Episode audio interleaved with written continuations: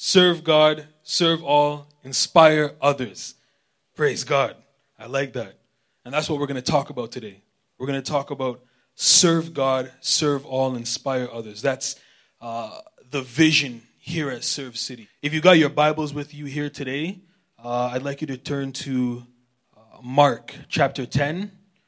Um, we're going to quickly read from verse 35 to 45. If you don't have a Bible and you do have a smartphone, there's this wonderful app uh, called YouVersion. You can download that and it makes available uh, all kinds of different um, translations of the Bible. Today I'm going to be reading from the ESV. Uh, so that's called YouVersion. You can download that real quick. Won't take too much data. Should be all right. Um, but yeah, so Mark chapter 10, verse 35 to 45. And it reads as follows And James and John, the sons of Zebedee, came up to him and said to him, Teacher, we want you to do for us whatever we ask of you. And he said to them, What do you want me to do for you? And they said to him, Grant us to sit, one at your right hand and one at your left, in your glory. Jesus said to them, You do not know what you are asking. Are you able to drink the cup that I drink, or to be baptized with the baptism with which I am baptized? And they said to him, We are able. And Jesus said to them, The cup that I drink, you will drink and with the baptism with which I am baptized, you will be baptized. But to sit at my right hand or at my left is not mine to grant, but it is for those for whom it has been prepared. And when the ten, the other apostles, heard it, they began to be indignant at James and John. And Jesus called them to him and said to them, You know those who are considered rulers over the Gentiles lord it over them and their great ones exercise authority over them. But it shall not be so among you. But whoever would be great among you must be your servant, and whoever would be first among you must be slave of all. For even the Son of Man came not to be served, but to serve, and to give his life as a ransom for many. The word of the Lord, thanks be to God. Praise the Lord.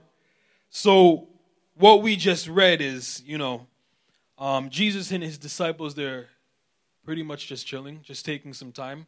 And two of his disciples that are pretty close to him, they come to him and they, in short, they make a request that when the Messiah, who these disciples believe Jesus to be, um, when he has finished all his work, he's going to restore the kingdom of Israel that was lost. That's what they believe, that's what they know, that's what they understand. And the request that they made to Jesus was basically saying, when you become king over all things, when you enter into the glory of the kingdom, let my brother sit at your left hand side and, and let me sit at your right hand side. So effectively, they were saying, when you get power, give us power too. Amen? So, in saying that, you'll find one thing about Jesus that when you read the Bible, he doesn't give very typical responses. He doesn't give exactly what you wanted. Even when he's telling you no, even when he's giving you a negative, it's not quite the negative that you would expect. You understand what I mean? So not only does he essentially tell them, no, it doesn't work like that, but he tells them, it's not up to me, whoever you might believe me to be, whatever I have shown you that I am, it's not up to me to let anybody sit at my left hand side or my right hand side. It's not up to me. But the Bible says that he told them, it is for those for whom it has been prepared. And if you pay attention, he lets you understand what that preparation is. What he shows them about how you gain power, the power that they want, the power that they think is theirs to gain. What he goes on to show them about how you gain power um, is that you gain it through a very particular service. And that particular service is humility itself. He shows them that the actions that they have to act out, the actions that they have to work, cannot be like the actions that everybody acts out and works.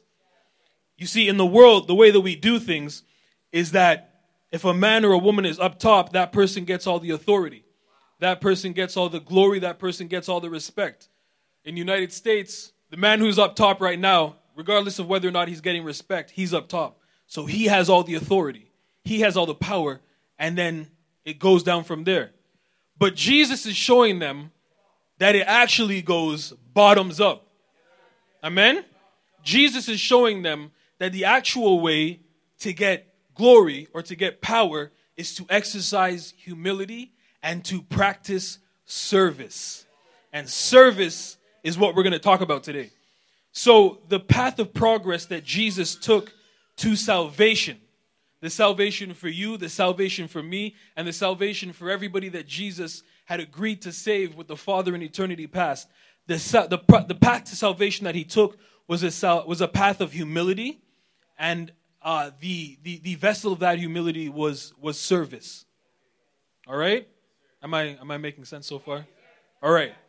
So, what we see throughout Scripture is that um, we see Jesus do all these mighty miracles, and we do we see him do all these mighty acts, um, and all of these things are essentially to prove that he is who he claims to be. To prove that the Bible says that when he was baptized, a voice came from heaven and said, "This is my beloved Son, in whom I am well pleased." And that was the voice of God. And in order to prove that he was who he said he was, he carried out his ministry according to the instructions that God gave him in eternity past. And the final act of him proving that who he was was that after he died, he raised himself up from the dead. Something no one has ever done, something no one can do. When he was finished, he raised himself up from the dead and defeated death. Amen? So, all of these acts that he did, he did them to show that he was who he said he was and to execute the plan of salvation that needed to be executed so that he could conquer his enemies once and for all. But if you look close at the things that he did, each and every single thing was an act of service. One way or another, everything that Jesus did was an act of service. So he served God, he served all who were around him, and he inspired others to also serve. You, you understand what I mean? Right? Everything that Jesus did was an act of service that would carry out um, the work that was agreed to be done by him and his Father in eternity past. And he was empowered by the Holy Spirit of God to act out that service, to act out the, that humility, to live that life. You understand what I mean? Um, I want to share an example with you about the profundity of Jesus' service. What we have to understand about service about service the way that we're talking about it in Serve City, about service the way that we understand in the Bible, is that service is for people. The only way that you can really serve God is to serve people. It's very good to be here and to worship. It's very good for me to preach. But if at the end of the day we're not integrating into society and getting people grafted in the church, we're not really doing anything. You understand what I mean? Everything that Jesus did was an act of service to either get people reintegrated into society or to get people to understand who he was so that they could be disciplined, follow his discipline, accept him as their master, and then live out that life of service. You understand what I mean? In the Old Testament, if you um, had any particular uh, conditions, for example, if you had leprosy, the law dictated that you would be made um, that you were ceremonially ceremonially unclean right so when you're ceremonially unclean that doesn't mean that you're a sinner that doesn't mean that you sinned. That doesn't mean that you did anything evil or anything wrong. But to approach god while you're ceremonially unclean is evil. And to approach the people of god while you're ceremonially unclean is sin. So what they did when somebody had leprosy, according to the law, you had to be outside of the community until that uh, leprous infection was gone or until it was healed. And so now we understand about health and about medicine that things don't always go away right away. You understand? You can live with a condition for years. As a matter of fact, Jesus came upon a man who was a leper, and it's evident from the despair that he came with that he'd been out of the community for years, that he'd been out of the community for a long time. Because when he came upon Jesus, he said, Lord, heal me. If you will it, I know it can be done. And Jesus said, I will it. Be healed. And the man was so grateful. You understand? There was another man um, who was identified as Legion. And he was identified as Legion because he was, a, he was possessed with 1,000 demons. And this person, too, was outside of society. The Bible says that he uh, lived in the caves And whenever they tried to get control of him or bind him with chains or anything like that, you understand? He would break those because the demons that were within him were so powerful. So he lived outside of society and he was always naked and he was always looking terrible and everything like that. And when he came upon Jesus, Jesus cast those demons out, and the people of the region from where he was, they came and found the man clothed and in his right mind sitting at Jesus' feet. I want to break that down a certain way because in our society, you know, we still have demons, we still have unclean spirits, but they all take different names now. These things are very real and they're very spiritual. No matter how much science we want to put to them, the science is good, it's great, it helps us understand. But the essence is that these things are spiritual. You understand what I mean? So Jesus now healing, or rather delivering this man who was filled with these evil spirits, what did he do for these two people? For this leper who was cast out of society, for this man who was possessed, who couldn't find himself integrated into society. What happened? What did he do by the time he fixed their life situations? He got them reintegrated into society. Do you understand what I mean? He was able to reintegrate them into society by the work of compassion that the Holy Spirit empowered him to do. By service, Jesus presented a way of humility. That, upon compliance with the Holy Spirit, the believer, in acknowledging who Christ is and what he's done for us, is able to follow and pattern and act out. So the believer is you and me. You understand what I mean?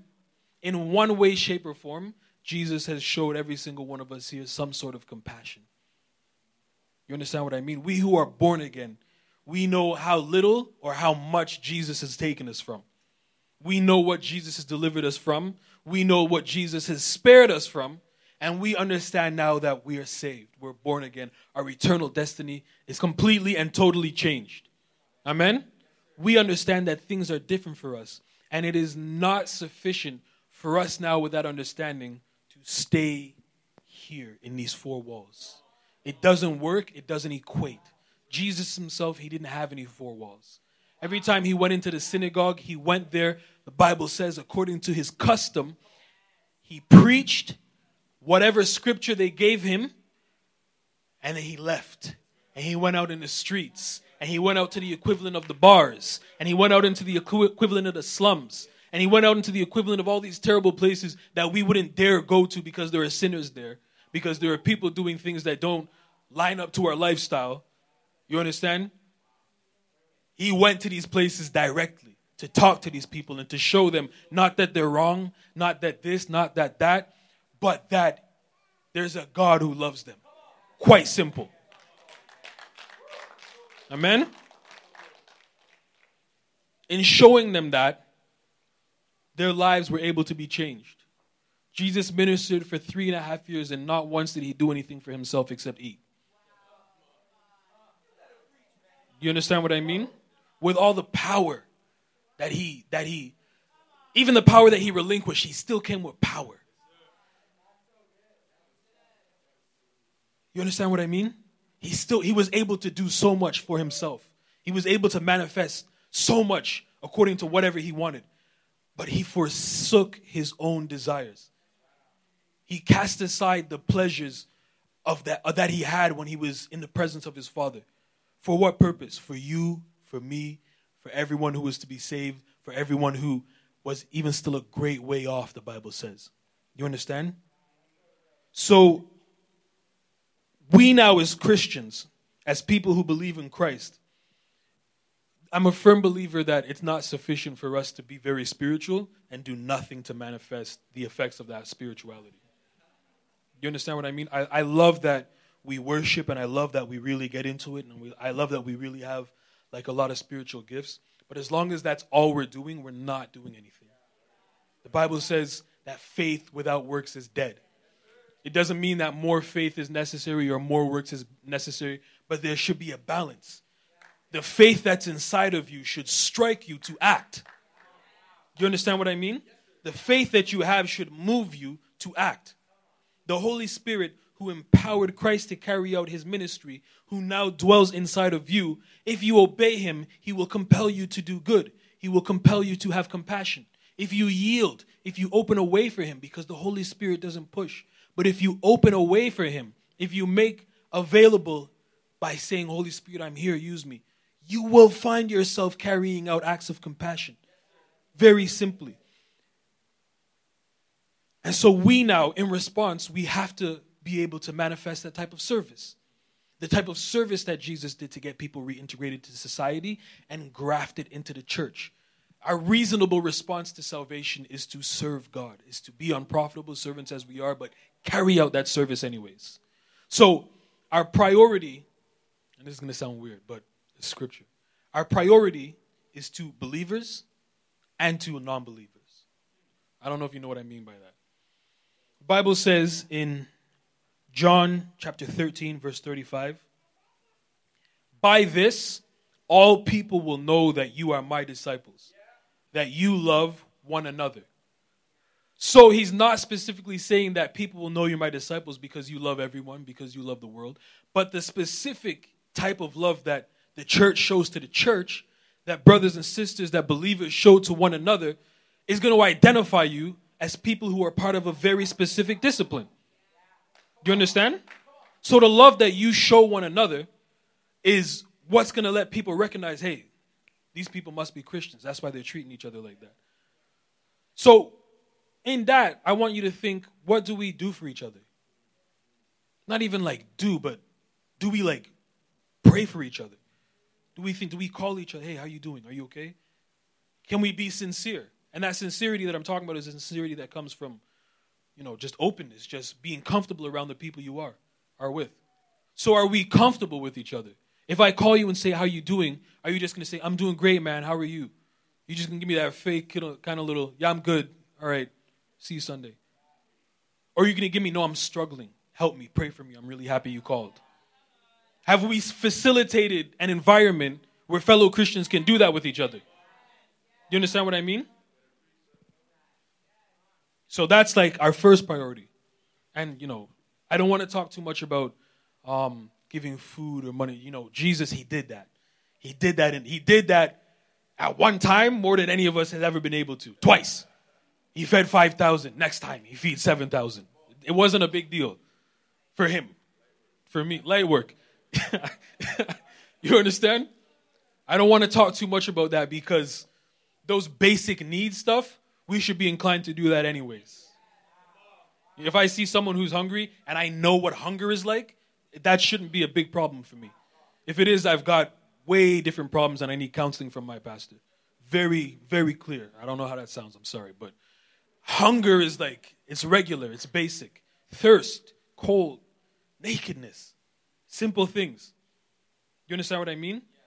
So that's not what I'm talking about with Christians. We should be able to do that anyways. If I see another Christian, that should be fundament. But I'm talking about being able to, you have like a real problem and you need someone to really talk to about that problem. You should be able to do that with your brothers and sisters in the church. Praise the Lord, but not only just your pastor. You understand? You should be able to cultivate a brotherhood, a sisterhood in the church. If we can't facilitate that, it's not even the church. And we failed at carrying out what Christ has established. You understand what I mean? So, also those outside. Other Christians, but those outside as well. I'll give you an example about how um, Jesus managed to inspire others. Because so far, what we've seen is that God the Father and God the Son, which is who we, we generally call God the Father God. So far, what we've seen is that God the Father and God the Son, they had a plan in eternity past. And the, the, the Father decreed a thing, and the Son carried it out. So he served the Father with his obedience. So what did Jesus himself do? Number one, he served God. Right? So, so far we've seen Jesus serve God. Right? And what else do we see him do? We saw him get people reintegrated into society and grafted into the church. So what did he do? He served all. You understand? Jesus served all. He served the, the he served the leper, he served the psychologically disturbed whatsoever. He served them, and he served the hungry, and he served women, he served children, he served whoever was in need. He served all. But it's when Jesus leaves the earth that we really see his capacity to inspire others take hold. Because Jesus, in going in the book of Acts, they're asking, Are you going to restore the kingdom? Remember, the Jews are expecting for their enemies to be overthrown. Their enemies at the time were Rome. They're expecting for the enemies to be overthrown by this great messianic king who Jesus has proven that he is by raising himself from the dead. And now they're walking with resurrected Christ. They're walking with Jesus.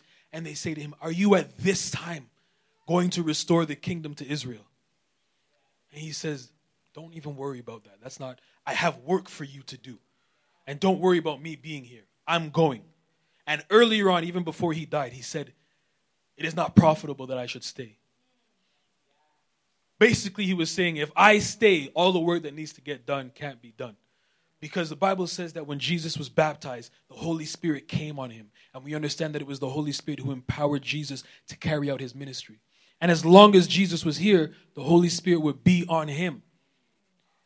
But the same way that, I love this analogy that, you know, when you have a, a kernel, you take it and you plant it and it goes in the ground and it dies, and that's the end of that kernel.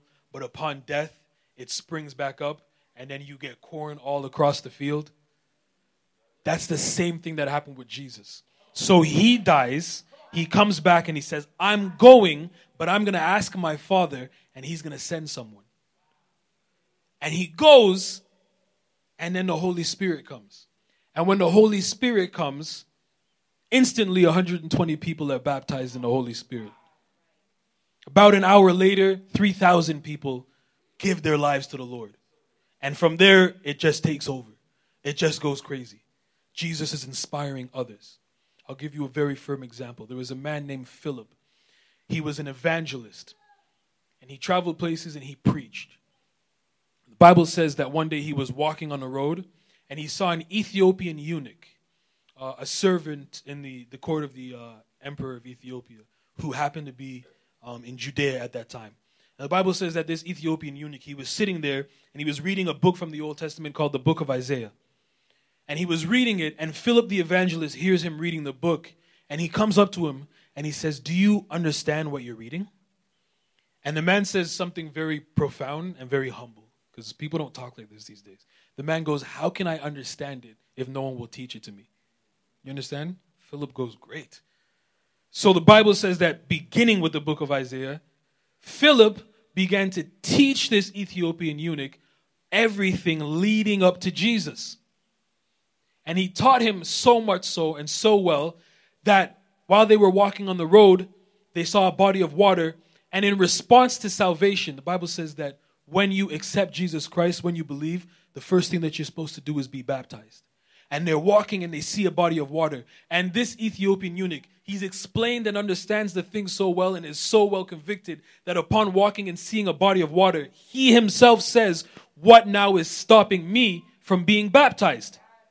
You understand? So now, Philip, if you understand, understand the history of him, he was one of the original deacons, right?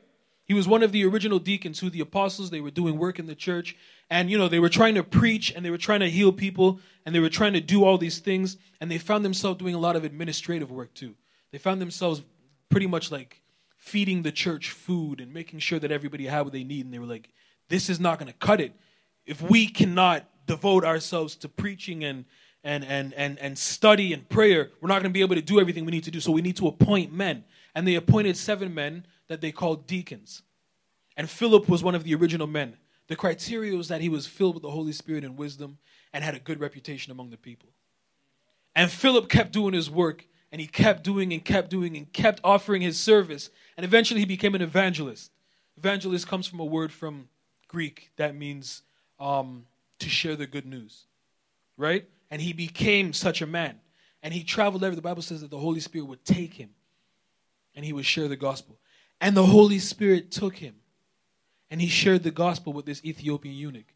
And this Ethiopian eunuch became the first evangelist to Africa. You understand what I mean? This Ethiopian eunuch became the first evangelist to Africa because he had to go back to Ethiopia. He had to bring back the truth that Ethiopians were, were, were barely being able to hold on to for hundreds of years, ever since the Queen of Sheba met Solomon That's history. That's biblical history. That's you understand. But they had an understanding of who the one true God was, but not a thorough understanding. And now this Ethiopian eunuch was able to go back to the court of his emperor and say, "Hey, all this stuff that we were half studying, it carried itself out, and this is what happened. And now I'm in it, and now we all need to be in it." You understand what I mean? So this man Philip, he was able to serve God and serve all because what? The original man with the original plan inspired him. So we saw God serve, we saw Jesus serve God. We saw him serve all. And Philip was only one of these people. There were many people like this. There was the Apostle Paul, who Jesus sent directly to the, the Gentile world, Gentile meaning um, essentially non Jewish. So to Greeks, to people who spoke other languages and all those things. That man wrote most of the New Testament. You understand? Jesus inspired these men to the point of death. Most of the apostles, they died horrible. Only John failed to die a horrible death because they tried to give him a horrible death by boiling him alive in oil, but he survived and they abandoned him on an island where he wrote the book of Revelation. Right? The rest of them were all crucified or beheaded or and you know, it's like when people try and say no, there was no real Jesus. There was no, you know, these men, these apostles, they're not they're historical fact.